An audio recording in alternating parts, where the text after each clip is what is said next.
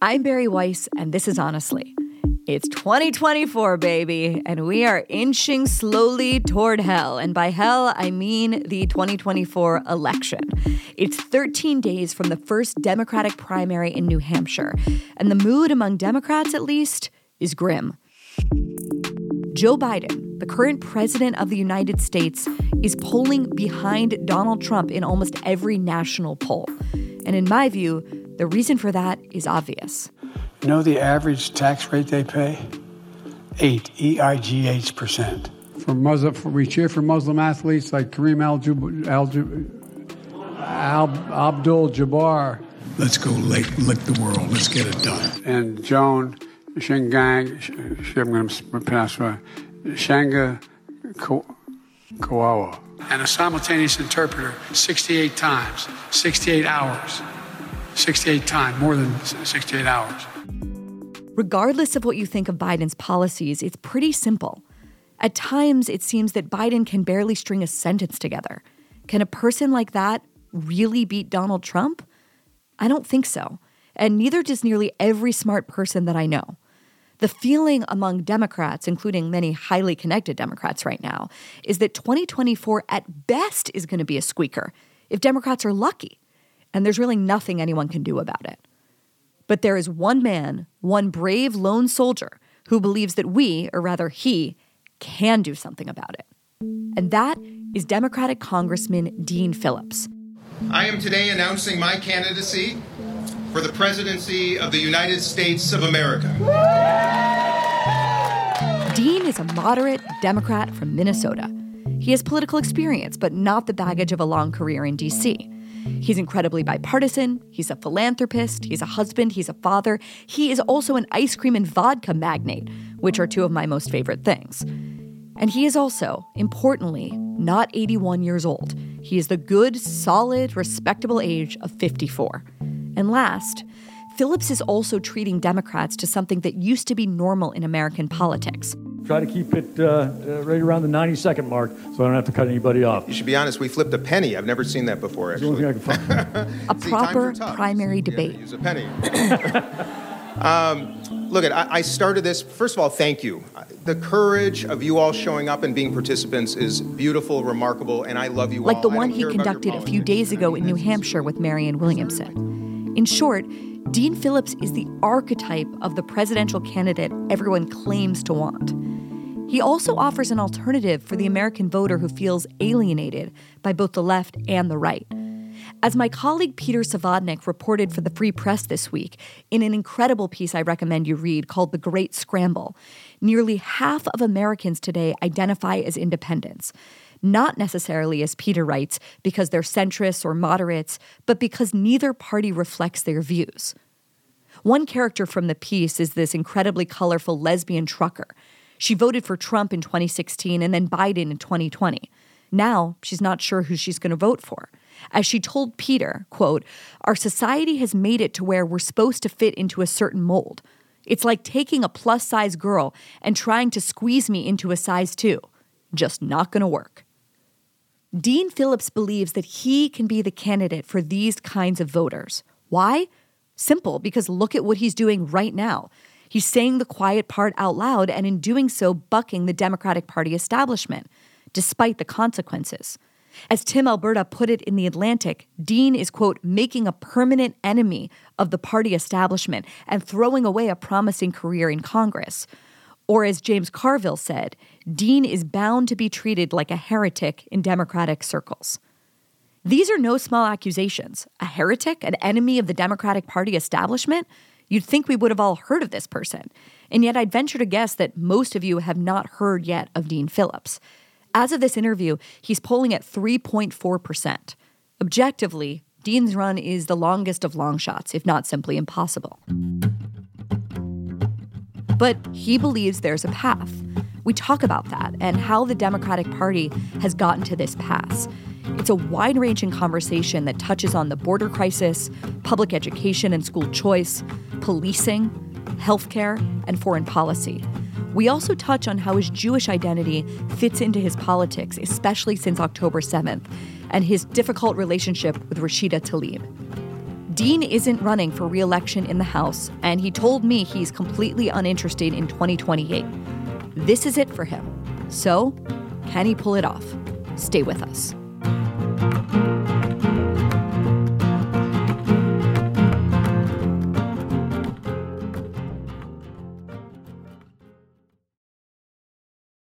This show is sponsored by BetterHelp.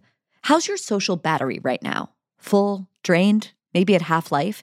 It's easy to spread ourselves too thin, especially with spring right around the corner. What's the right amount of socializing for you? How do you recharge? Do you thrive around lots of people, or do you think you need more alone time? Therapy can give you the self awareness to build a social life that works for you and that doesn't leave you drained. If you're thinking about starting therapy, give BetterHelp a try. It's entirely online and it's designed to be convenient, flexible, and suited to your schedule. Just fill out a brief questionnaire to get matched with a licensed therapist. You can switch therapists at any time for no additional charge. Find your social sweet spot with BetterHelp. Go to betterhelp.com slash honestly today to get 10% off your first month. That's BetterHelp, B-E-T-T-E-R-H-E-L-P dot com slash honestly.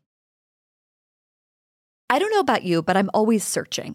Searching for new restaurants in my neighborhood, searching for better clothes, searching for better clogs. Okay, that last one might just be me. But I search everywhere on Google, Instagram, Twitter, Resy, you name it. But when you're hiring for your business, the best way to search is not to search at all. Don't search, match. Match with Indeed. Indeed is your matching and hiring platform. Ditch the busy work and the endless scrolling and use Indeed for scheduling, screening, and messaging so you can connect with candidates faster. And Indeed doesn't just help you hire faster. A recent survey showed that 93% of employers agree that Indeed delivers the highest quality matches compared to other job sites. Indeed's matching engine constantly learns from your preferences. So the more you use Indeed, the better it gets. Listeners of this show will get a $75 sponsored job credit to get your jobs more visibility at Indeed.com slash honestly. Just go to Indeed.com slash honestly right now and support our show by saying you heard about Indeed on this podcast. Indeed.com slash honestly. Terms and conditions apply. Need to hire? You need Indeed. Dean Phillips, welcome to Honestly. Great to be with you, Bari. I'm so glad you're here. Me too. Well, I'm talking to you in LA. I think it's January 4th, 2024.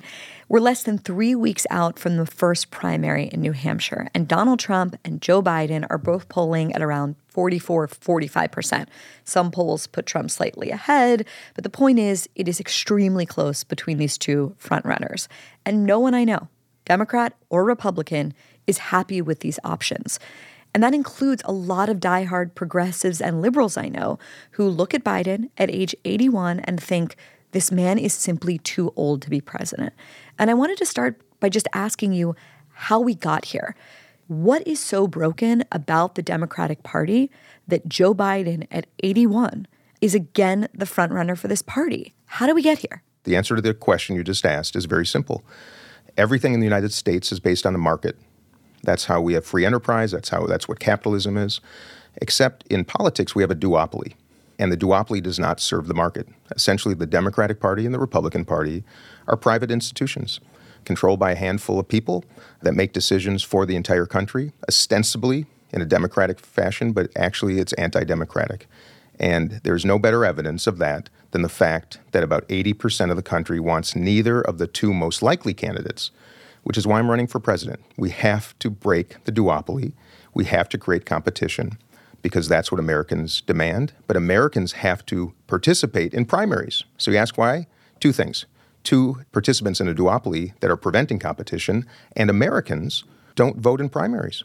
So you can't hand the keys over to the far 10% on the far left and the 10% of the far right and expect us to have candidates of competency, decency, integrity, and in this case, even some degree of youth, because we've handed the keys over.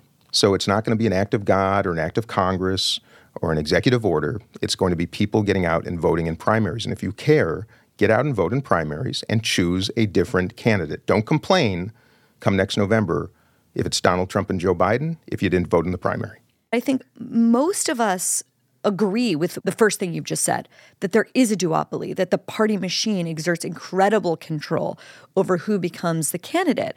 But from my perspective, if you're just trying to be cynical and strategic, you would look at an 81 year old in Joe Biden and say, this guy could lose. This guy could lose. He's going to lose. Do- exactly. So, wouldn't it be just purely from a strategic perspective smart to get behind you or someone like you? Why hasn't that happened? And how are you going to change it? So, your contention is ex- that is exactly mine, Bari. That as a Democrat, we should want to win. Politics is about winning. And then it is about working together to get stuff done. I do not see a Democratic Party right now that seems to want to win. If we wanted to win, we would not be coronating a candidate who is losing in just about every national poll, who is losing in every single one of the seven battleground states, who is facing the lowest approval numbers in American history, who is clearly in the dusk of life, and clearly has lost the affection and support of a majority of Americans. And for a party to coronate someone like that, rather than have a thoughtful, invitational competition, isn't just a dereliction of duty, it is damn right dangerous. Right. If you're a Democrat that contends that Trump is an existential threat to democracy, isn't it incumbent upon you to find and support and throw your weight behind a person that can beat him? It sounds so simple and trite, but yes, that's what this whole thing is about. And how can we identify that person if we put on blinders we encapsulate the president, and we discourage any, not, not just discourage, by the way, the vitriol, the attacks, the disenfranchisement that is being put upon me, directed towards me, is staggering. This is not just not supporting competition, this is literally actively trying to suppress it. I'll give you three examples.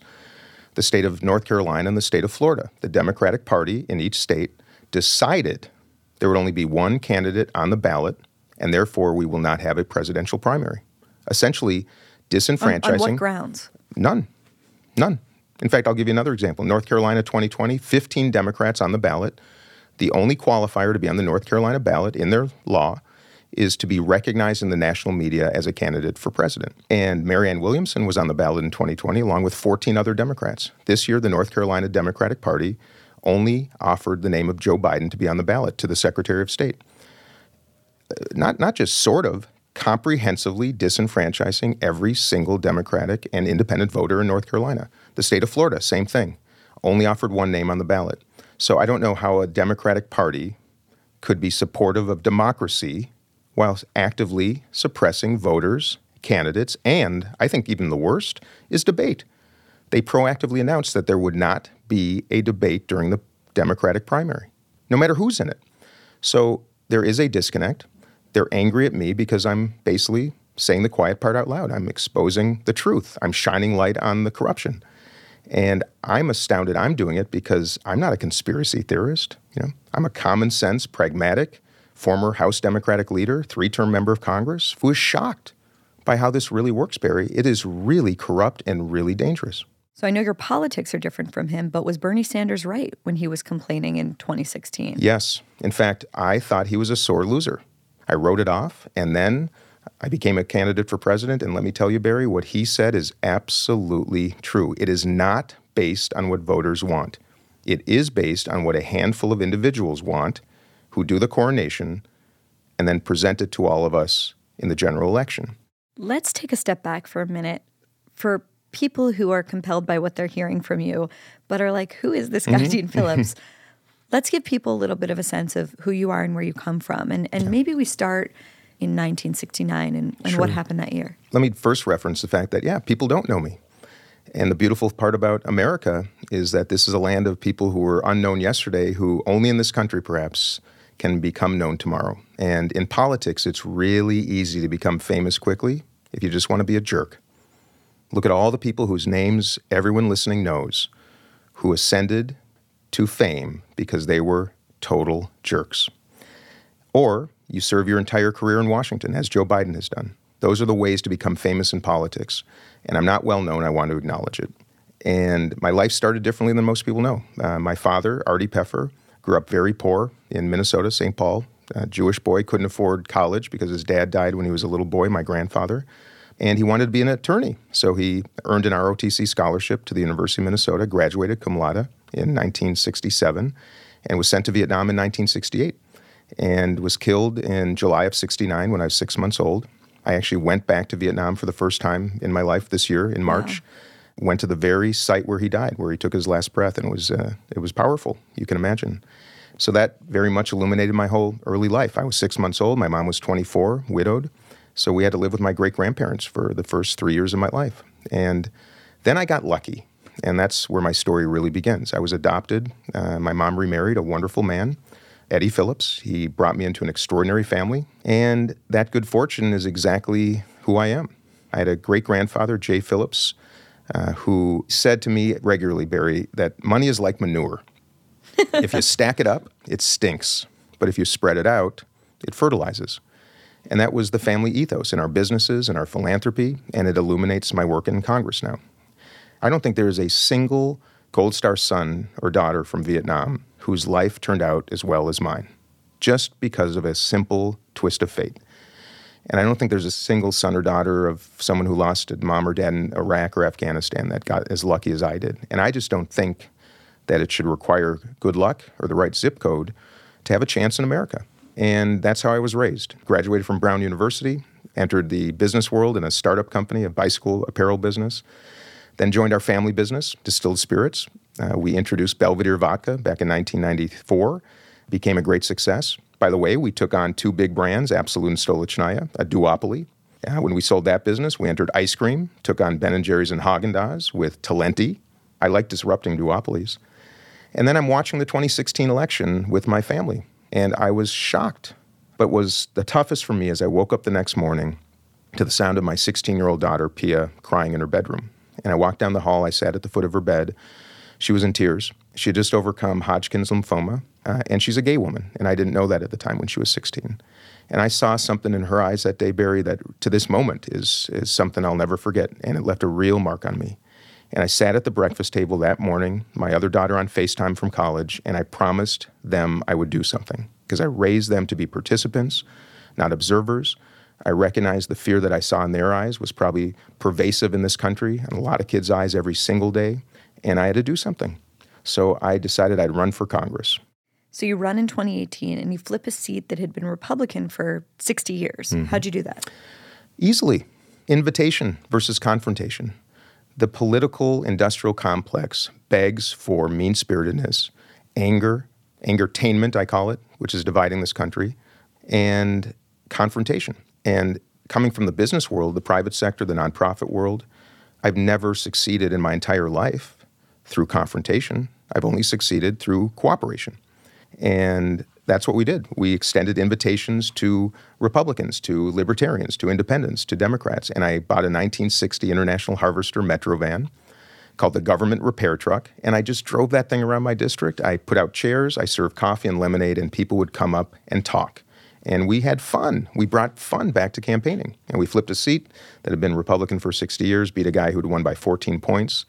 And I get to Washington in 2019, Bari, and think we're going to sit down, Nancy Pelosi, Kevin McCarthy push us together, tell our life stories, do a ropes course, and build some trust. You know, something to you know kind of meld this new group together. And my gosh, just some fun icebreakers. Just the, yeah, just the opposite. They put us on different buses, going to different events, and systemic separation in Congress started on day one. And I see the root of the problem. You were in your third term in the House when Biden announced that he was seeking reelection. And that's when you first came on my radar because you were the guy in Congress that was saying the thing that everyone was saying in the privacy of their own homes, but you were saying it out loud. And it was a very basic thing, which was how the hell could it be Biden again? And you decided to kind of go on this recruiting campaign to convince another Democrat to challenge him. Help me understand why you did this and what the reaction was inside of your own party? So I'm going to take you back to January 6, 2021, because that's when this real story and mission began. Uh, I was trapped in the House chamber with about 20 of my colleagues in the, the mezzanine level, the gallery, and most people on the floor had escaped. We were trapped, and I was sitting with colleagues in tears who were calling and texting home to say goodbye because we really thought at that moment that they were coming with guns and they were coming for we Democrats. And we had nothing to defend ourselves with other than pens and pencils. And those were the worst 15 minutes of my life. Uh, anybody who watched on TV, I'm sure it was among your worst 15 minutes, or more than that as well. And what really jarred me, though, was when we finally escaped, we were brought to a safe room, and I was in a small room with about 25 people, including Liz Cheney, who at that time was the third ranking member of the House Republican Conference and not somebody who I knew well. And hours later, when Trump finally got on TV and tried to end the insurrection, I was with her when she pointed at the television screen and exclaimed loudly, He's responsible, and we're going to hold him accountable. And at that moment, Bari, every Democrat and Republican in that room, it was the only moment I felt like this in Congress. We all clapped, and I can guarantee you we all felt like just Americans, that we were on the same team. It was a beautiful, memorable, indelible experience. And over the course of the next year, Liz Cheney went from that moment to losing her job on House leadership in the Republican conference to being essentially excommunicated for having the audacity to uphold her oath to the Constitution.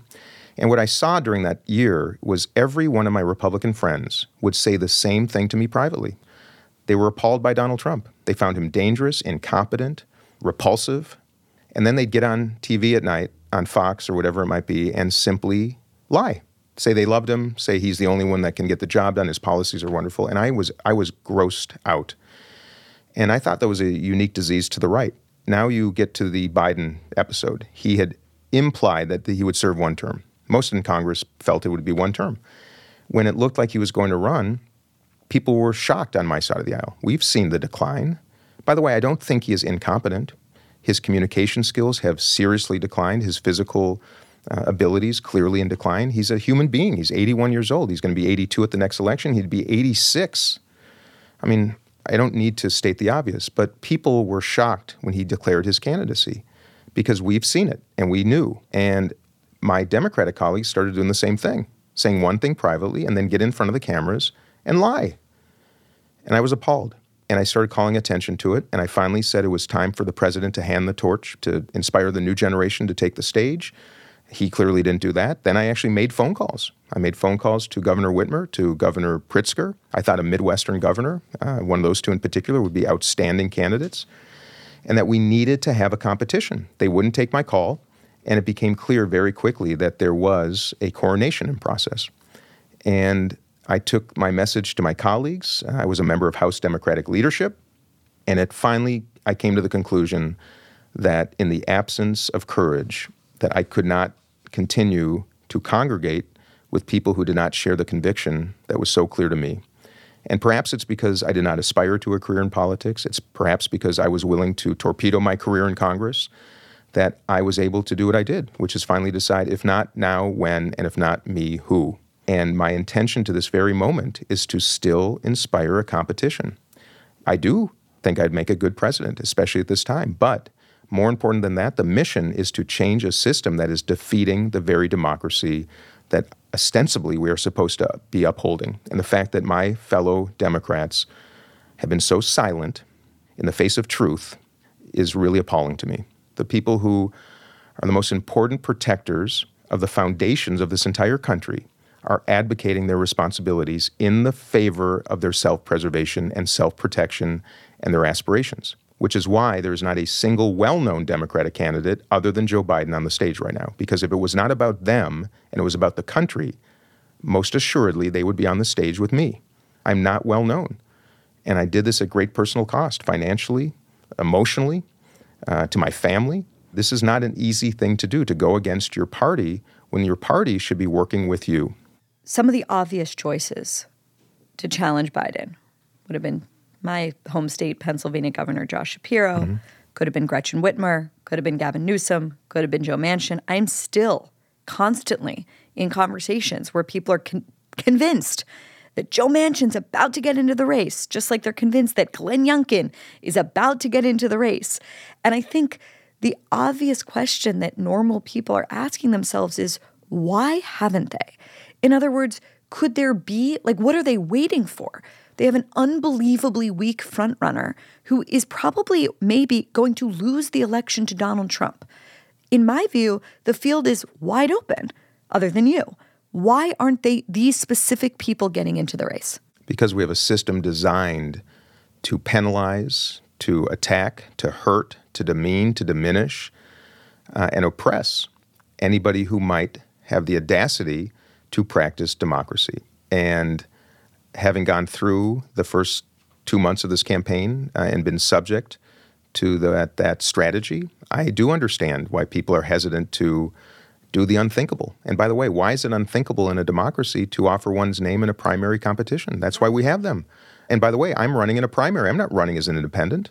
The only people helping Donald Trump get reelected right now, Bari, are Jill Stein, Cornel West, and Joe Biden. That's the truth. What about RFK? RFK, I want to see that. Look, I believe in data. The data right now indicates that he's probably drawing a little bit more from Trump. I wish he was staying in the Democratic race. I wish anybody. I wish Manchin. I wish Whitmer. I wish Shapiro. I wish. Are they cowards? People.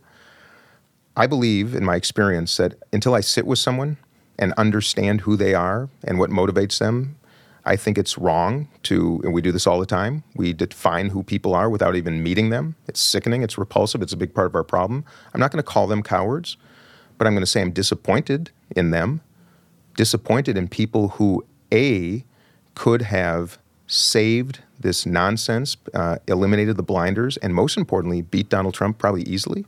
To refuse to offer them their names, yeah, I'm terribly disappointed because I think that is um, dangerous. Uh, but I'm not going to call them cowards until I have the chance to visit with them. You've said on more than one occasion that Biden is not incompetent, but he's on the decline. Mm-hmm. Do you think Joe Biden has dementia? No, I don't think he has dementia. I think that's unfair. I do think there's been a serious and quite obvious decline in his ability to communicate. But the issue here is not about him, it's America's perception of him and America has made up their mind. And it's not about demeaning him, it is about just simply acknowledging the truth. And a political party should have the responsibility to identify candidates who can win. Do you think there's a possibility somebody else is going to get into the race? I sure hope so. And I think that will only happen, though, if the president passes the torch. I think it's time for him to acknowledge, and I think after New Hampshire, we might see kind of the Gene McCarthy effect. You know, it's kind of, maybe it's not a coincidence okay, that so I'm another Minnesotan who's not that well known who entered the New Hampshire primary and probably will surprise the country on January 23rd. Okay, so spell it out for us. Tell us what that strategy looks like because as far as I can see, your strategy essentially, well, you tell me. I think today you're polling at oh, low single digits. Right, probably. low single yeah. digits, right? Today uh, you're polling at 3.4% down from a high of 7.5%. Biden's polling at 70.1%. There's just no way to close that gap. The without, only without being known. Well, that's the whole point. Okay, no one e- knows me. Either you yeah. have an insane breakout moment, uh, or two, uh, Biden drops out. Right. It really seems like the latter is the key here. So play out for me how you think this could work for you. My strategy is quite simple. I am not well known. Joe Biden has been in Washington 50 years. Of course, he's well known. He's the president of the United States. My numbers are very low. I think more because people just have not been introduced to me yet than that they are disappointed in me. In fact, the best blessing of not being known is that two thirds of the country doesn't hate me yet. you know, no one, look at those crosstabs. People don't know me. New Hampshire, you know, look at as someone who has not received a single invitation to be on MSNBC since I declared my candidacy. You're kidding me. No, not one. And by the way, You're I'm the kidding me. I'm the ranking member of the Middle East Subcommittee on Foreign Affairs. I've been with Benjamin Netanyahu twice to Riyadh this year, to Turkey, to I've been working on the peace process. I've not received a single invitation despite the tragedy that's going on in the Middle East because at the end of the day, Bari, just as Fox is the bullhorn for the GOP, MSNBC, same thing with Democrats. And the media relies on access to information and people, and they do not want to risk hurting that flow because that's how you make billions of dollars. So you've been completely shut out well, from MSNBC. Not received a single invitation. How about CNN? CNN's been okay. News Nation has been wonderful a lot of media organizations, but we have a real tragic cir- circumstance right now where they're not doing their jobs. But anyway, to your question, strategy. My intention is to demonstrate my viability, A, and frankly, I think voters will demonstrate the lack of viability of Joe Biden. And I think the right thing to do will be to exit the stage the same way that Lyndon Johnson did in 1968. And that cleared the path for Bobby Kennedy if Kennedy had not been assassinated, I think he would have been our president, and I think America would be in a much better place right now. Who do you think, other than you, is the Democrat who's not yet in the race who would have the best chance in the country to beat Donald Trump? I really thought a Gretchen Whitmer and uh, Raphael Warnock ticket would be unbeatable. Unbeatable. And I'm really disappointed that we have this culture. By the way, the Democratic Party's culture is tenure, not talent. Hmm. It's waiting it out. We have committee chairs who have been in their seats way too long. We protect that. Republicans have six year term limits, creates natural turnover. That's healthy. That's how most organizations operate. You know, what a disservice to the country, to, to constituents. Uh, and that's how our party's operating right now. It's the idea of wait in line, climb the ladder, stay in politics as long as you possibly can till it's your turn, instead of identifying the people who can win and the most competent. And I'm becoming concerned that if we don't reform this party soon, we're in big trouble. The first primary is going to be in New Hampshire on January 23rd. And you have said, Do I have to win that primary? No, absolutely not. Do I think I'm going to? No, I don't. But I do think people are going to surprise, and that's what matters. What do you mean when you say that? What well, does surprise look so like? Surprise. Right now, I'm two months into this. Most in the country don't know me, and I'm polling in the low single digits. No surprise. So, if I do better than that, double digits, yeah, that would be nice. The president should be winning probably 85% of the vote. An incumbent president in the first primary in the country should easily win 85% of the vote, right? If you're electable. So, two stories here. Will I do better than the single digits that I'm polling at? I think the answer is absolutely yes. You're spending a lot of time in New Hampshire? Yeah, I'm, spend- I'm doing it the old fashioned way. I'm out in the streets, in cafes, in, at parks, at festivals. You know, the Laconia Pumpkin Festival. I'm in North Conway, New Hampshire, meeting with, you know, with, at retirement homes. So I think I'm going to do better than people expect. If I get 25% of the vote, that's a pretty strong message that people are restless. And if Biden only gets 50%, do you think that's possible? Yes, I think it's absolutely possible. But the good news is this it's not about me, it's not about Biden. It's going to be about New Hampshire voters, voters finally being the first in the country to opine on the realities here. And I think they're going to demonstrate that Joe Biden is not electable. Let's stick on for a minute what it would look like for Biden to drop out and why he hasn't done it yet. What I have sort of continued to hear is that Jill Biden is really the force encouraging him to stay in. Any truth to that? I, have heard those same things. I, I, but I don't really buy innuendo anymore because I've seen how I've been subject to it and so many falsehoods. And I don't know the truth, but I can only surmise this. The president in 2020 was probably the only Democrat who could have beaten Donald Trump. And he did, barely. Barely. He won by 44,000 votes in a few states. So, using a Reagan esque term, do you think Joe Biden is better off now than he was four years ago? Of course not. 40 some thousand votes. What I believe happened is this I think he was planning to serve one term. Even if you know that's your plan, you don't publicize that because then you're a lame duck. So, it didn't surprise me that he didn't say it overtly. But I'm imagining he was presented polling data some months ago you know, before April, before he declared his candidacy, that showed that Vice President Harris could not win a national election, that Governor Newsom could not win a national election, that everybody on that stage in 2020 would not win a national election against Donald Trump. And that even though the polls weren't good for Biden, that he was best positioned to do so. I can only imagine he was presented that data and told by his handlers that you are the only one. We need you to do this again. And as someone who does believe, I think, in this country and as a man of integrity, he probably thought to himself, I wasn't planning on it, but if I'm the best position to do it, I've got to do it again. And I think that's what happened. But I also don't believe he's being told the truth by those same people now. I don't think he is really aware of his standing in this country. I don't think he's aware of how tragic this will be, both for his own legacy and for the country.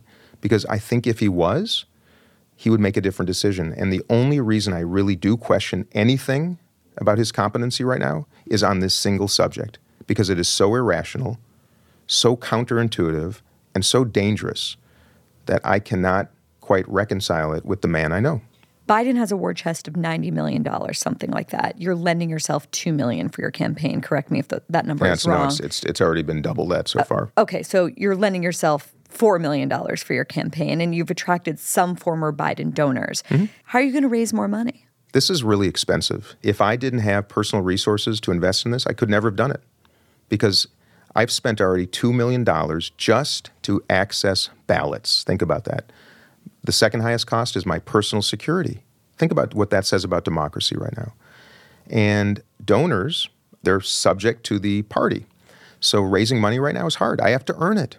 And I intend to in New Hampshire. Uh, we've raised uh, over a million dollars from, I think, 7,000 donors so far which is wonderful. But I don't spend a lot of time fundraising. We have not done much digital fundraising. Plus, I don't have the Democratic Party apparatus behind me. Uh, so I really do turn this over to Americans. If you care about change, if you want to turn the page, if you are deeply concerned about the status quo and Joe Biden losing to Donald Trump, my goodness, I would be so grateful for your support because I cannot continue this if Americans don't step up to help finance it. Most of us have very little idea about what you mean when you say getting on the ballot. Yeah. And learning about this vis-a-vis you and also Marianne Williamson and RFK has been illuminating to me of how mm-hmm.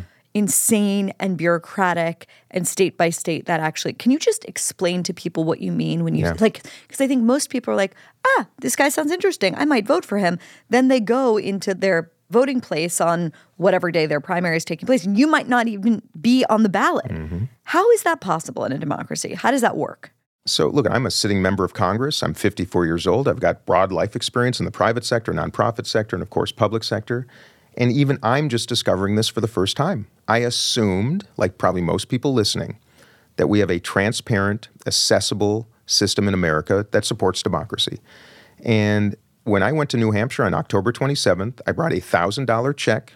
I had to sign my name, attest to the fact that I was born in the United States and that I'm 35 years old and I'm joined by 20 other candidates on the New Hampshire Democratic ballot. I assume that's how every state operated. California, Secretary of State identifies presidential candidates in the news, puts them on the ballot. New York, one of the most anti-democratic states in the entire United States How of America. How does it work in New York? Disenfranchised. They force voters to have to register way before elections. If you miss the window, you're out of luck. It is about a half a million dollar task to get on the ballot in New York. You have to get I think it's 10,000 plus signatures. By the way, getting signatures is not some grassroots support effort. You pay firms to put people on street corners with clipboards to get signatures. It's a racket, it's corrupt. Plain and simple, it's corruption. State of Florida, it's very clear. They just put Joe Biden on the ballot and disenfranchised voters to even have a choice. North Carolina, despite their bylaws saying all you have to do is be a recognized candidate in the national or North Carolina media to be on the ballot. Marianne Williamson was in 2020. She's not more recognized now than she was four years ago. Of course she is. She's not on the ballot either, and nor am I. So this is corruption. It is $2 million so far just to get on ballots. I'll be on about 40 states. It's a huge undertaking, and it should be easy. Let's say you win double digits in New Hampshire in a few weeks 10%, 20%. What's your move the day after that? My move will be to invite Americans who maybe hadn't been paying attention, who had not gotten to know me, to give me a moment to make my case. Don't let Twitter define me. Don't let the Biden campaign define me. Don't let MSNBC define me. Come get to know me. I want to meet you. I want to make my case. I want to tell you my life story. I want to hear your ideas. But if I don't generate support after a, a surprise showing in New Hampshire, then I gave everybody a chance. And that's kind of what this is about. It's the same thing I did in 2016. I wasn't going to sit quiet while I saw a dangerous man go to the White House. I wanted to play my part in resisting him. He's coming back. I know what's at stake. I'm doing the same thing now. And if people read the polls, look at Biden's standing, and get to know me, I do believe that whether it's me or somebody else, that we will save the country. And I wish we had more people uh, on this team right now, but I think on January 24th, it might just be our chance to send that message broadly. And then it's invitation to participate. After the break, how October 7th has changed Dean Phillips and his friendships, including with Rashida Tlaib. Stay with us.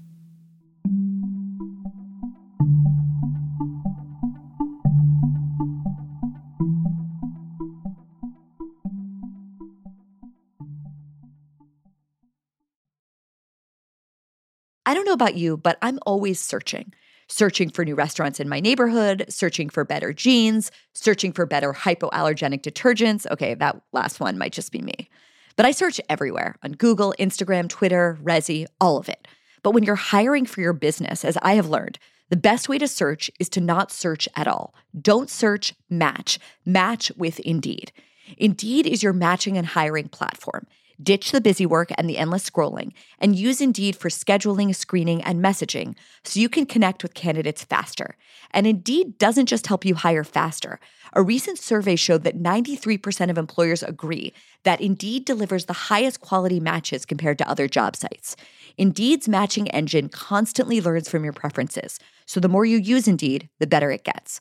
Listeners of this show will get a $75 sponsored job credit to get your jobs more visibility at Indeed.com slash honestly. Just go to Indeed.com slash honestly right now and support our show by saying you heard about Indeed on this podcast. Indeed.com slash honestly. Terms and conditions apply. Need to hire? You need Indeed. All right, Dean, let's talk about some policies and things that are going on in the news. Let's start with economics. One of your campaign slogans is Make America Affordable Again. And I think a lot of Americans will, would say life was more affordable. It was more affordable under Donald Trump than it is now. Are Republicans just better at managing the economy? And what do you say to people who look you in the eye and, and agree that Donald Trump, terrible, buffoon, dangerous for the country, but things were less expensive? No, I don't think Republicans are better at managing the economy. In fact, data indicates Democratic administrations generally uh, do better for American economies. What I do think some Republicans are doing better than Democrats right now is just listening. I, I tell you, Bari, Washington has a way of sucking new members of Congress into this culture that encapsulates you, that separates you, that fo- forces you to focus on fundraising. 10,000 hours per week, members of Congress spend fundraising, not listening to people, other than wealthy and well connected people. And by the way, I'm the only member of Congress who takes no PAC money of any kind, no lobbyist money. I don't take member money, I don't give it to other members, and I don't have a leadership PAC, which is just a slush fund for politicians. I'm the only one out of 535 members that do those four things because I'm so disgusted with the fact that the system forces you to spend all your time with the wealthy and well connected. Doesn't make you a bad person, but it eliminates the opportunity to listen to people who are struggling. And all you hear, the only people you congregate with, the organizations, the lobbyists, the steak dinners, the country clubs, are people who have an agenda to continue to accrue more wealth to the wealthy. So, what I'm hearing is people can't afford their lives healthcare, housing, education, and food and fuel. It's true. 60% of Americans right now live paycheck to paycheck. 40%, almost half of the country, doesn't have $400 in the bank for an emergency. We will not survive. If we do not reduce the disparities between the haves and have nots, we are in deep trouble and 32% of the wealth right now is aggregated in the top 1%. So when President Biden is aghast at the fact that the economy is growing and people aren't responding, I have a very simple answer for Mr. President, which is this. When the economy grows, most of that accrues to the wealthy, leaving others behind.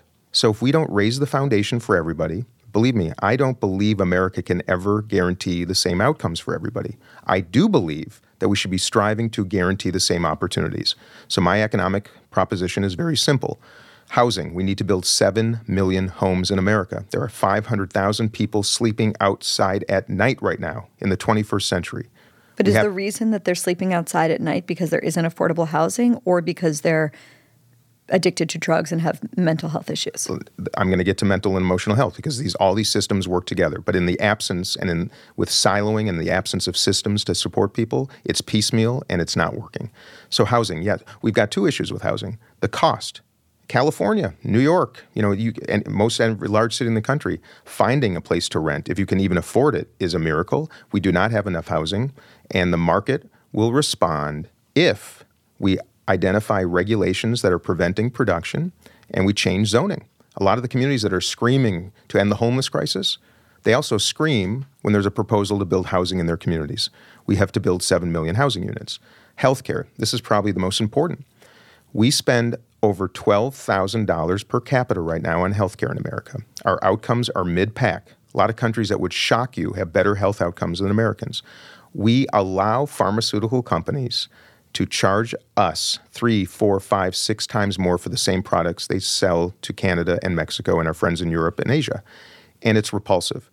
And we need to extend healthcare coverage to every single American. 26 million have none, 90 million underinsured. 66% of all bankruptcies in America right now are because of medical debt. When my daughter had Hodgkin's lymphoma and we spent time at Children's Hospital in Minneapolis, I have to tell you, Bari, it shocked us.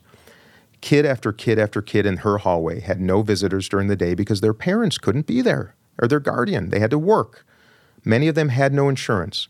Many of the families had to take on tens of thousands of dollars in debt that they couldn't afford. Others had to declare bankruptcy. It so affected my daughter Pia that she started an organization with a friend called Pabs Packs. They put together backpacks filled with comfortable items and they distributed them to kids in children's hospitals because it really affected her. I've seen firsthand the tragedy. We have to be a nation that affords health care coverage to everybody, and that will reduce our costs as a country. That does not mean that government should ever be in the delivery of care. This is just the coverage. Education $1.7 trillion in student debt right now for people who simply are trying to fulfill their American dream. And they are burdened with having to pay 90 some billion dollars a year now in interest. I just don't think we should continue to be a country that doesn't at least raise the foundation for people. If we do so in healthcare, housing, and education, do not burden people in their earliest years, we will be a much more successful country. Our economy will grow. And I have another proposition. I think it's time that we afford an account to every single baby born in America. Some call it Invest America, some call it baby bonds.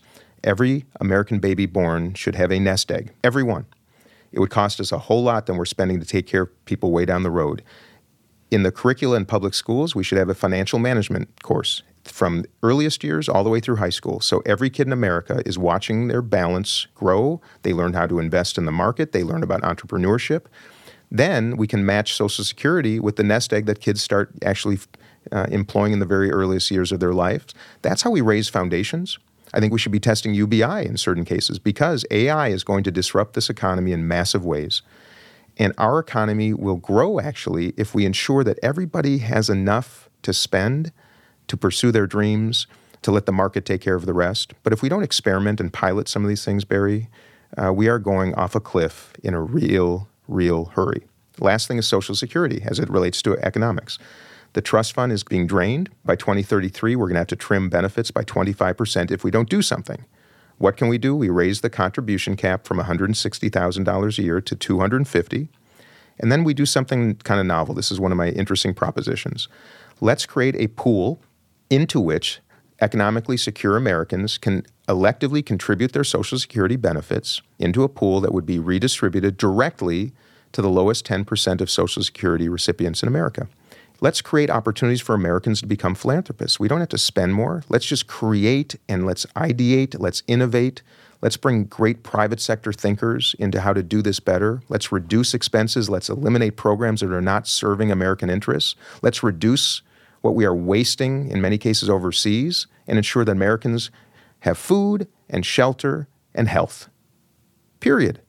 The other thing that young Americans need, it seems to me, is, is a great education, which yeah. they're not getting right now.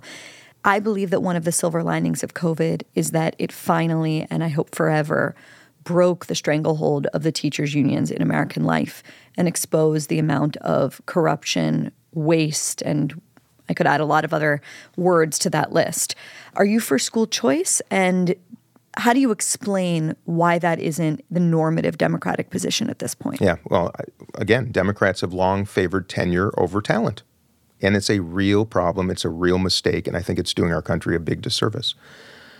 So, my, my, I have three, I, I call them the three R's. Uh, I intend to relieve, to repair, and to reimagine.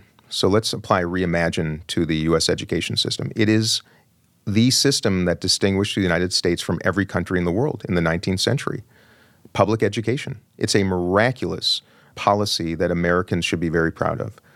But it has not kept up. And we are not approaching 21st century kids in a 21st century way. I think it's time for the union, for teachers, for students, their families, for business leaders and great ideators to come together at a table and reimagine this education system that is a massive failure. It is failing teachers, it's failing families, it's failing our country. And I love teachers. In fact, we so woefully undercompensate teachers, and anybody paying attention will know the biggest determinant of success for a child is the quality of their teacher. So, why do we reward those who've been doing it a long time and not reward those of talent? Why do we undercompensate teachers compared to the rest of the world. Right now, 81% of our per capita GDP is the average compensation for a teacher. The best performing school systems in the world compensate their teachers at 120% of their per capita GDP. They raise the esteem of the profession. We should be encouraging and inviting young people to be public servants, teachers, firefighters, police officers, run for office but we're making it a miserable pursuit. So, back to the question of choice. I, I favor choice in every single capacity in the United States. We need more political choice. Women should have the choice to do with their bodies what they want, not subject to a government or to a man, for goodness sakes. I believe deeply in the freedom of choice. But we need to resource and reimagine public education before I would favor vouchers. Because right now, you can send your kid to a private parochial charter school if you wish. By the way, that's the healthcare system I want to see. Everybody has public pro, um, coverage, but if you want to amplify it with some type of a concierge program or something you can afford, great. But everybody should have a good base of coverage with mental and emotional health care, by the way, which we don't have right now. So, in, in, education, yes, I do believe in choice, but the public system has to be fully reimagined first, in my estimation. Before then, we allow the competition because if we do that now, we will literally drain our public system of the resources it needs to accommodate the kids who have no advocates. Because the only kids in private, parochial, and charter schools right now are almost by definition kids that have advocates. And the disparity between schools and quality of teacher in some of our most challenged communities in the country would shock people. Let's talk about immigration. Yes. In 2023, and I was pretty shocked by this number, more than 2.4 million people in 2023 were apprehended at the southern border. And I'll lay my cards on the table. I'm extremely pro immigration. In general, I have thought that those who were going on and on about the need for a wall and the need for border security were essentially in some way slightly xenophobic. Why did it matter? It's great. It lowers the cost of labor, et cetera, et cetera. I've generally been on that train.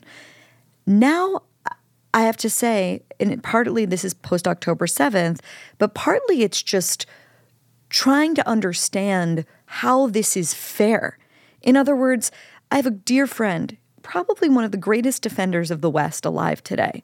He cannot become an American citizen, and yet 2.4 million people are coming into this country and no one's doing anything about it. So the the I understand increasingly why so many Americans are angry about this reality. What I can't figure out is, is why it's been allowed. Why is this happening, Dean? And do you think that this is going to become an absolute landmine for Democrats in the next election. It already is, and it should be. And I'm appalled and disgusted and disappointed that the party I'm representing seems to ignore it. And it is the foremost responsibility of the American president to protect our borders and ensure our security.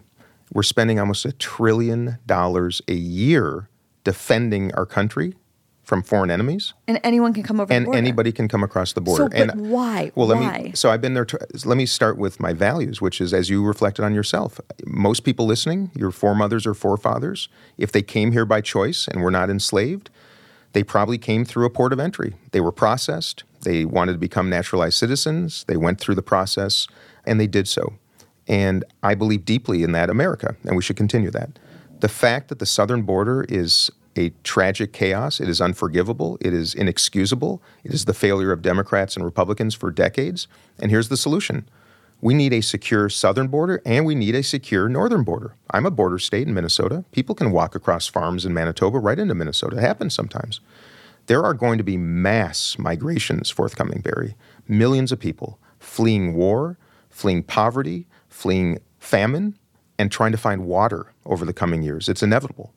And we have done nothing to secure our borders at a time where we are going to need to do so rapidly. So I propose as a Democrat that we do two things. We fundamentally secure our borders, period. We redesign our ports of entry at the southern border in particular to create a better flow for people and for commerce. We use barriers where necessary, we use technology, and we have a buffer zone, a significantly redesigned buffer zone on both the Mexican side of the border and the US side of the border. But here's the linchpin our asylum policy right now, Bari, is what forces these people, who, by the way, they're most of them, 99.5%, if not more, are here for the same reasons our great grandparents I would think came. so, but we, but we, we don't, just know. don't know. Exactly. That's my point. So, what, what we're forcing them to do, and the reason we have this crisis, is because our law incentivizes it. You have to cross the border to declare asylum. So, what do we do? It's very simple. We change the law to require that asylum cases are filed in your country of origin. Think about that. If you come from El Salvador, for example, and you're fleeing, you're subject to uh, crime and, and gang insecurity, violence. gang violence. We should build a dorm proximate to our, our consulate or our embassies that can house asylum seekers to keep them safe. I think we can do that for a very little amount of money compared to what we're spending now. Have their cases adjudicated locally, because of course, people in the local market understand what the truth is better than a judge here four years down the road will know. Best of all, you won't spend your $10,000 if you're an asylum seeker and give it to a Mexican cartel that is further ruining the United States of America right now. You'll have your money. So if you actually are successful in your application, we bring you to the United States. You have $10,000 to begin your life in America. Right now, they come across the border, they're processed, they dump them into El Paso, Texas. They can't work. Uh, they have no money in their pocket. They gave it all to the Mexican cartels, and then they're told to show up for a court case four years from now. And we tolerate this. So why don't we be a humane country? Why don't we welcome and attract human capital, economic capital, and people who wish to pursue the American dream and do it in an orderly fashion? We can, but we don't have leadership But- that is but- willing to do the right thing because politics gets in the way. We No, have but- too but- many groups. But I would say politics in this case would enjoin President Biden and the current White House to do something about this immediately. Well, when I'm President Bari, that's exactly what I will do. I will combine the best of humanity with the best of security, and it is so but- woefully overdue. I've been but there Dean, twice. Mm-hmm. I'm saying strategically, why isn't the Biden administration doing anything about this right now? They see I don't get it. the way that it is revealed. I mean, the optics of having migrants sent from the southern states over to so-called sanctuary cities and then having someone like Eric Adams saying that the migrant crisis is going to destroy New York City. I can't think of a better gift to give to Republicans than that. Uh, it's astounding. This is. I, But no ru- no explanation. Bari, I'm running for. This is why Americans have made the decision that they'd prefer Donald Trump over Joe Biden. I've been there twice, Bari, to the southern border. I've seen human beings in cages. It's appalling. I've seen how our policies are so broken, so misguided, and the lack of courage, the cowardice of elected members of Congress who are so focused on being reelected that they refuse to do the hard work is why I'm running for president.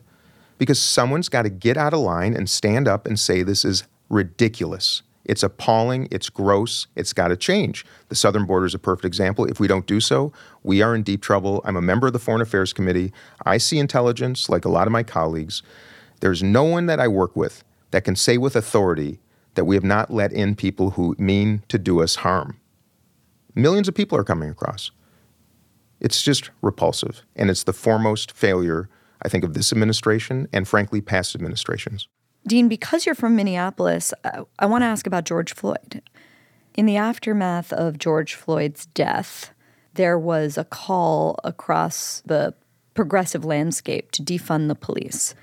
At the time, how did you think of that message? And do you believe that that was a mistake? I think it's one of the most atrocious, ridiculous, misguided, unprincipled slogans I've ever heard in, in any context.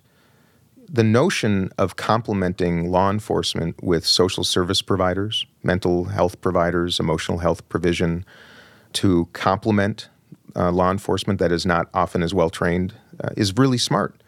But to defund the police, when in my experience, it's actually black friends and, and black constituents that are the ones telling me most regularly that we need more safety in our communities, that we, we are suffering more than anybody else. It's so misguided, it's shocking.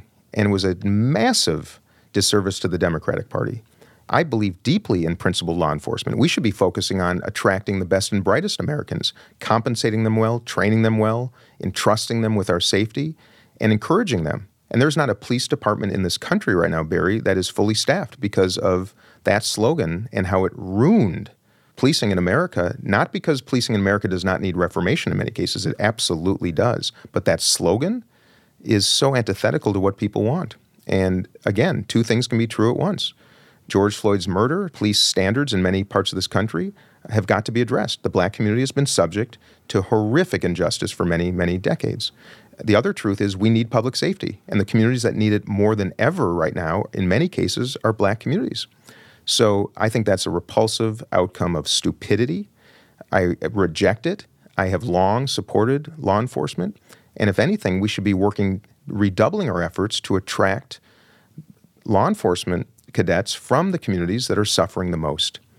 And we have to do better, but not resign and just argue with one another. It's getting repulsive. And this is another area that we need stronger leadership. Let's talk about foreign policy. Mm-hmm. You are one of 22 Jewish Democrats. Is that correct? That's right.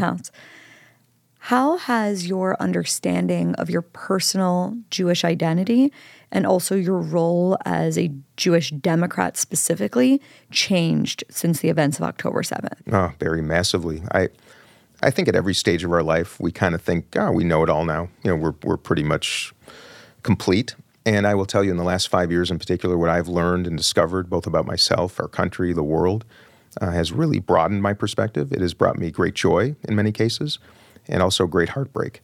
And as it relates to your question, uh, it's heartbreak because I have been forced to confront the realities of something that I really had hoped had been extinguished, and that's anti Semitism. And what I've been subject to, what my colleagues have been subject to, what Jewish communities have been subject to, what frankly Muslim communities have been subject to and continue to be, is repulsive. But as a Jewish person, I never imagined in my own country I would feel sometimes unsafe, that I would have to think about my children's safety, that I'd be confronting what I thought were my family and friends. When I say family, I'm talking about my political family. I thought they would be there for us. And I've learned that in some strange way, progressive protection seems to end at the front step of Jewish people. Why is that? I don't know, and I'm confronting that barrier right now. And I will say, I don't think I've said this publicly, I'm not sure. Before I resigned from House leadership, I asked for a moment at one of our leadership meetings, uh, and I stood up and I expressed to my table that I may not look like someone whose community is suffering. I may not look like someone who needs support. I may not look like someone whose community is feeling fear. But we are. And I would ask that you at this table recognize that progressive affection seems to be stopping at our front door and to reckon with it and to highlight it.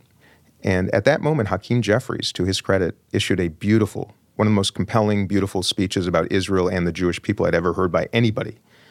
But that didn't change the fact that I'm afraid that we have a real crisis. And I think it needs to be first identified and called out. And I think we have a little time to correct it. But if not, I'm afraid the Democratic Party is going to lose uh, not just Jewish members of Congress, but I think the Jewish community. You have uh, in the past boasted about your close friendship with Rashida Tlaib, someone who has defended shouting quotes like from the river to the sea, we could argue, but many interpret it as a genocidal slogan. She has called Israel an apartheid government. How has your relationship with her changed since October 7th? And are there limits to friendship? I think this is the question that every single one of us has to ask ourselves right now. Do we withdraw or do we confront and do we debate? And my nature has always been to run to the fire. And believe me, our relationship is complicated. Of course it is. Uh, I'm deeply horrified by some of the things she says, by some of her perspectives, but I also have invested time to get to know her, and she me. And I'm sure she would say the same thing that she's probably appalled by my feelings and affection for Israel. But I believe that friendship of ours is a very important one because if we cannot reconcile, if we cannot see in each other's heart that we are actually very similar, trying to ultimately protect human beings, then how in the heck can Israel and Palestine uh, ultimately become peaceful neighbors? How can the rest of the world, if we don't ultimately find space and place to get to know each other and at least understand each other? When I talk about my friendship with her, it's complicated. Uh, and hers with me, very complicated. Do you think it's possible to be friends with an anti Semite as a Jew? Ultimately, no. And this is maybe the fundamental question. Am I, as a defender of Israel, but also a believer in self determination for Palestinians, if I love Israel, does that mean I am an Islamophobe? No. If someone doesn't like Israel and somehow favors Palestinians, does that make them an anti Semite? I know that's part of the discussion right now. I think sometimes yes. Do you I think, think sometimes do you think ignorance. that if someone believes that Israel is the only state that doesn't have a right to exist, that that is an anti-Semitic position. Therein lies my biggest challenge with Rashida. Uh, we, I'm, I, I don't want to get into private moments, but we had a very difficult episode on that very specific question and uh, it was not resolved. It continues to be unresolved, and it's very difficult for me, that subject. You can imagine why. But I am not the type of leader or representative that runs from the fire because the only way to put out a fire is to be next to it and extinguish it. And that only can be done by human beings if we do so together. And I do not want to eliminate that possibility with her, with anybody. In fact, I've reached out to a number of Palestinian leaders in the country, uh, some of whom have responded, many of whom have not. But in the absence of responding, in the absence of at least engaging, we're doing everybody a disservice. And Bari, this is probably the most complicated moment of my entire life as it relates to who I am as a human being, uh, my obligations as an American representative, and my aspiration to become the President of the United States as a Jewish man who wishes to ultimately create a Palestinian state that lives side by side with Israel because I think that's the only way to keep Israel safe in the long term. And Rashida Tlaib and others, I do believe I need to maintain relations with because if I don't, I do not think it is even possible for us to conceive a safe Israel and a secure future for our kids here in America and certainly uh, in the Middle East. You mentioned earlier in this conversation that you met sort of recently with Bibi twice. I'd Yes. like to hear a little bit about that. And I'd like to go a bit deeper into your outlook, really, on how Israel should be prosecuting this war. Mm-hmm. You've both said that there needs to be a ceasefire and that Hamas needs to be eliminated, a position that I see as paradoxical at best.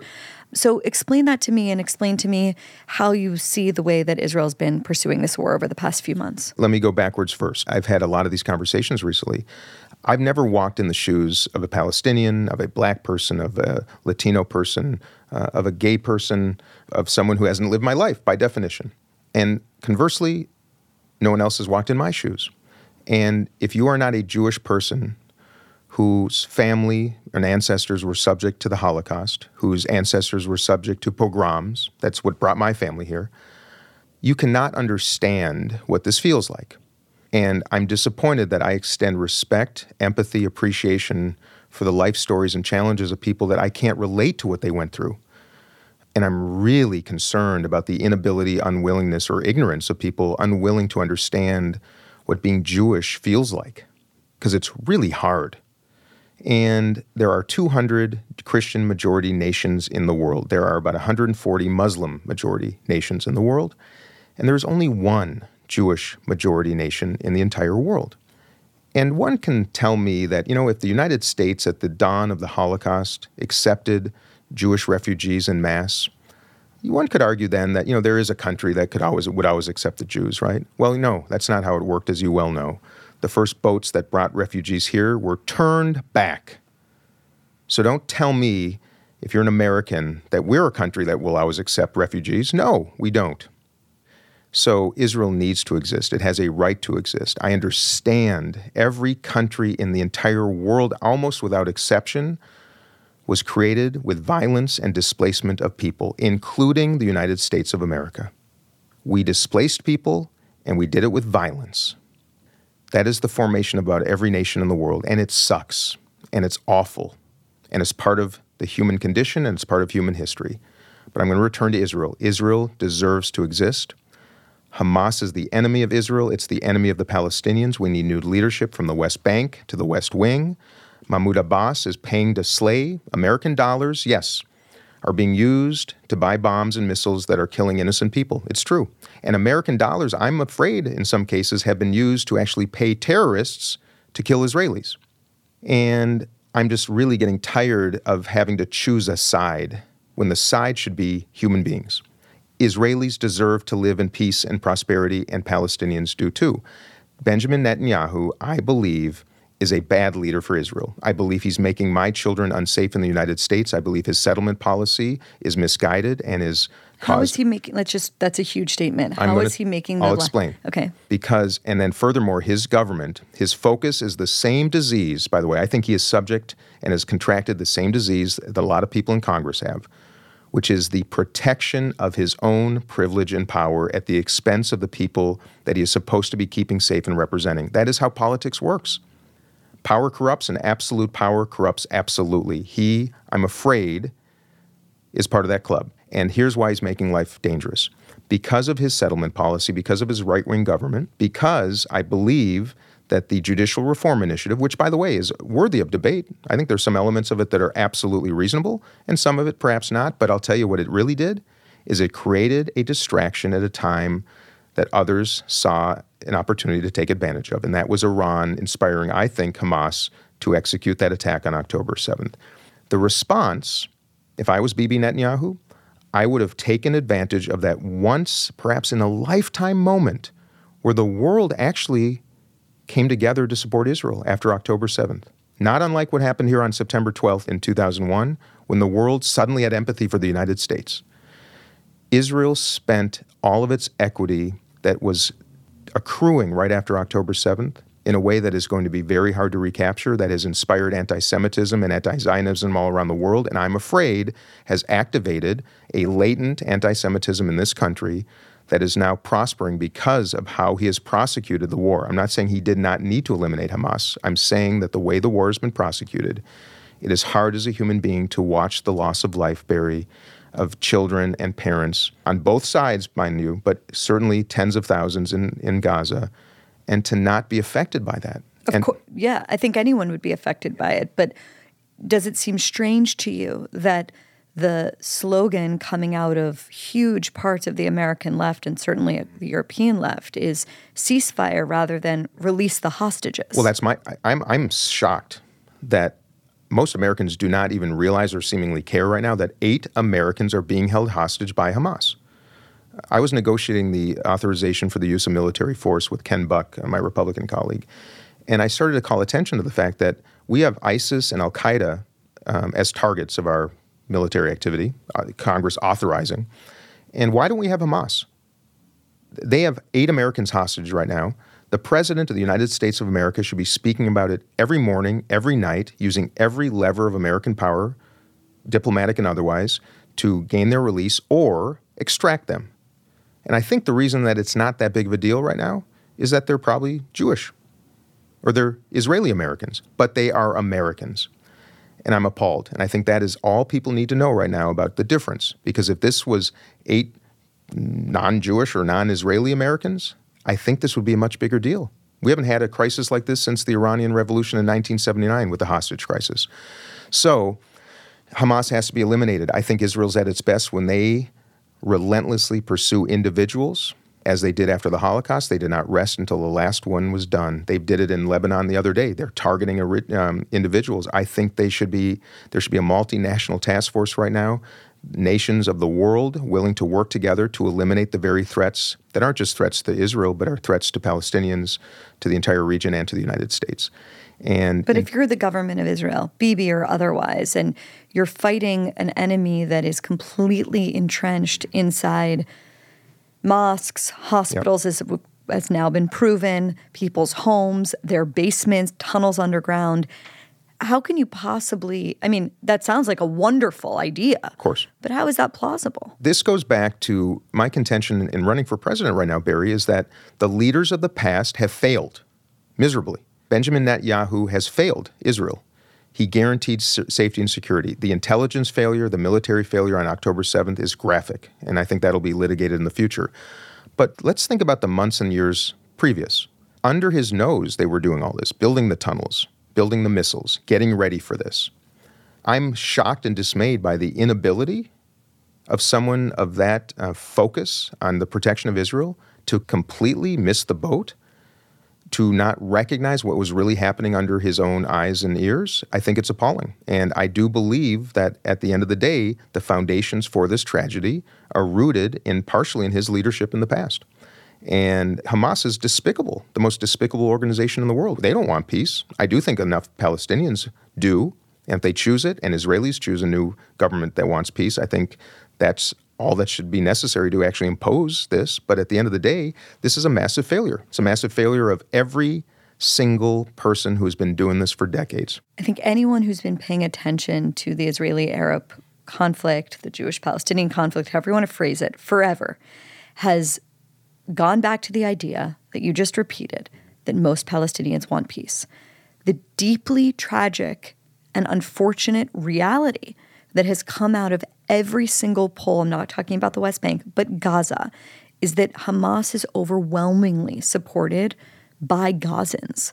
What do you do with that reality? Well, I think when people are living in miserable conditions, which is the truth, you know, Gazans live miserably.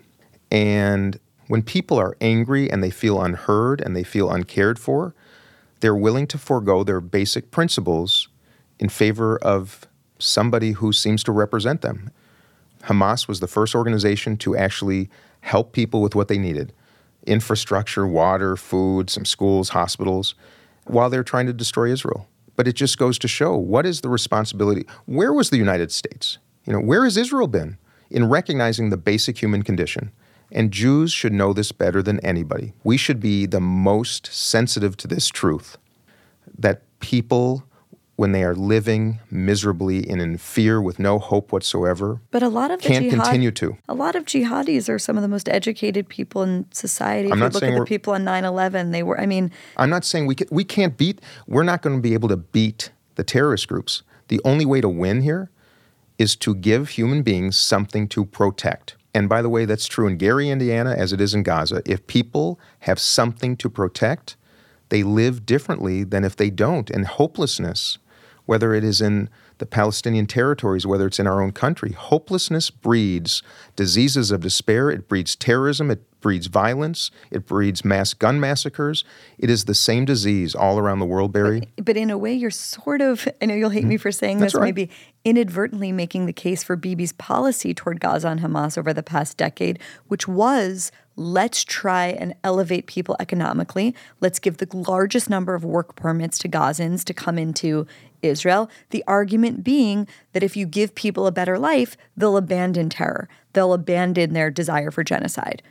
But that fell apart. My contention, though, is that affording Hamas something is very different than affording Palestinians something. And that's my contention. And, and that's all. And, and but I think we're actually kind of saying the same thing here. I, here's what I care about I care about Israel's safety and security, period. I also care about Palestinian safety and security, period.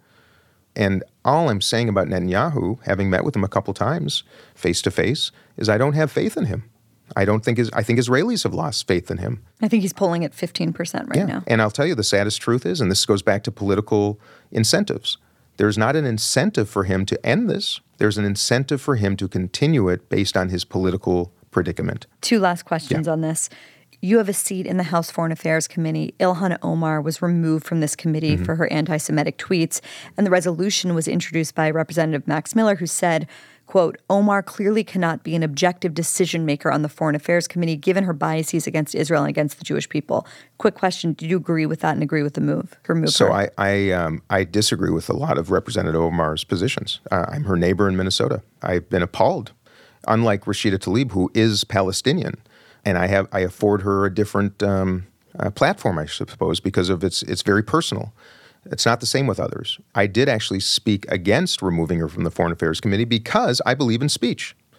I believe that if we don't actually create space and place to have these debates, all that happens is they go offline and they become even more dangerous. I think it's important that she be public and share with the world what she thinks. But there's then, a difference between obviously she has the right to say anything whenever on Twitter, on TV, Mm-hmm. whenever. That's different from having a really important leadership role in a really important committee in American government. she was a, a member of the Foreign Affairs Committee. Not uh, was not uh, when you say leadership role. I don't. That's not the case. Uh, you know, Congress has a mechanism to expel people. We just expelled George Santos.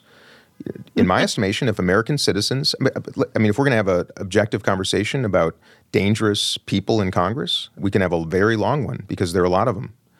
People are incompetent, ignorant, unaware, focused on their own political futures rather than the principles of the United States. I can go on and on.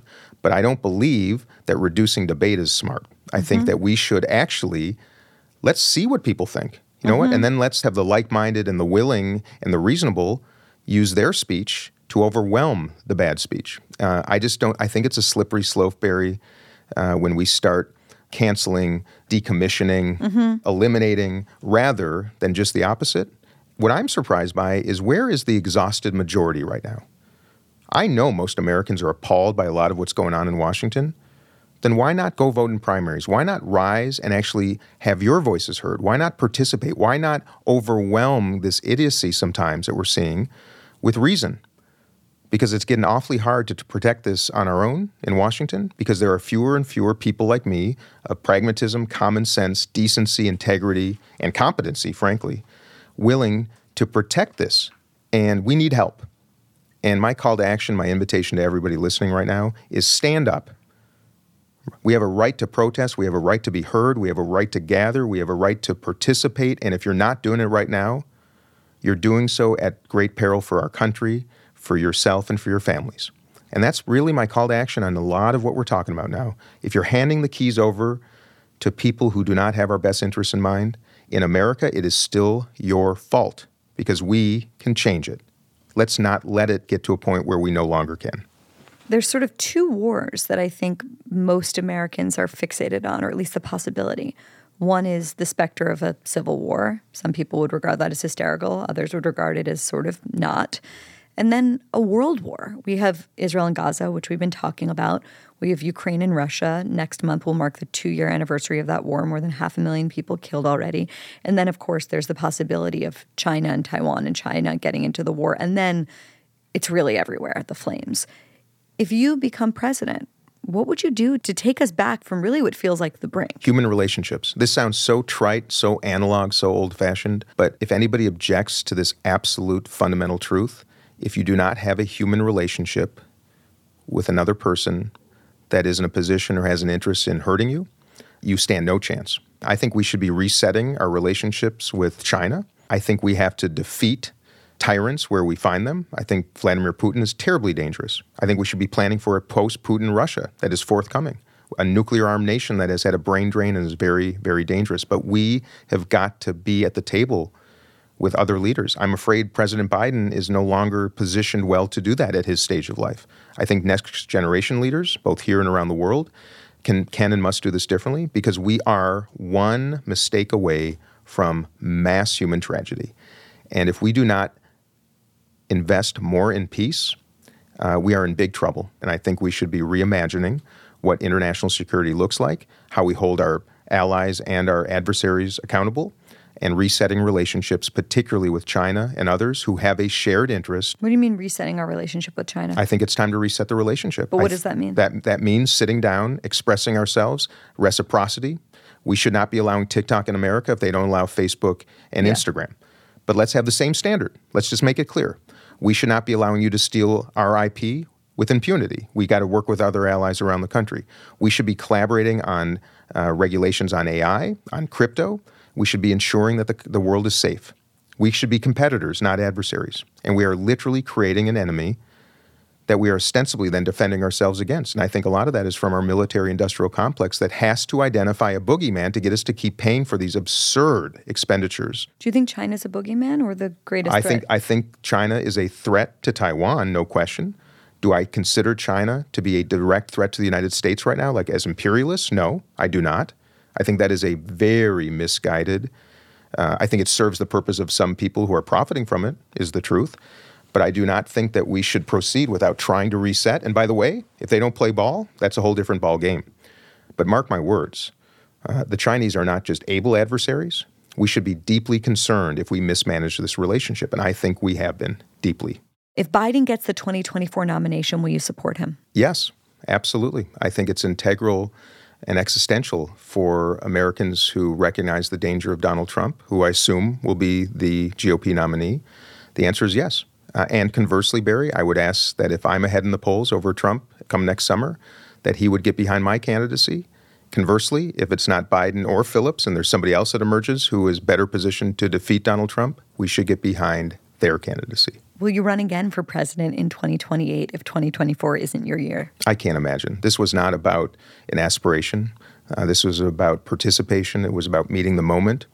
And it was about inspiring courage at a time where I really believe our country needs to see that it's possible, that it's integral, and that the system requires it. So I don't anticipate running again. I anticipate actually winning. I anticipate winning. It's going to be a long, really hard journey. But if people care deeply about changing this nonsense and fixing this mess, and actually being excited about being an American again, and recognizing that common sense should rule the day, not Democrats or Republicans, I'm actually optimistic. I'm optimistic. Dean Phillips, tell people where they can find out more about you. Oh, I love this part. Go to dean24.com. And I mean it. If you want to join the Dean team, be part of a movement, a, a community, a family, both Democrats, Republicans, Libertarians, Independents, but people who really care deeply about common sense, please join us. Dean Phillips, thank you so much for being with us. Bari, thanks so much. Keep the faith. Thanks for listening. If you like this conversation, if you think Dean Phillips is dead wrong or just foolish to get in the race, or if you went into this conversation having never heard of him and walked away thinking this guy's pretty impressive, that's all great. The point is to use this episode to have an honest conversation of your own. Share it with your friends and family. And if you want to support honestly, there's just one way to do it. You go to the Free Press's website, thefp.com, T H E F P, like the free press.com, and become a subscriber today. It's only $8 a month, and it allows us to do journalism like this. We'll see you next time.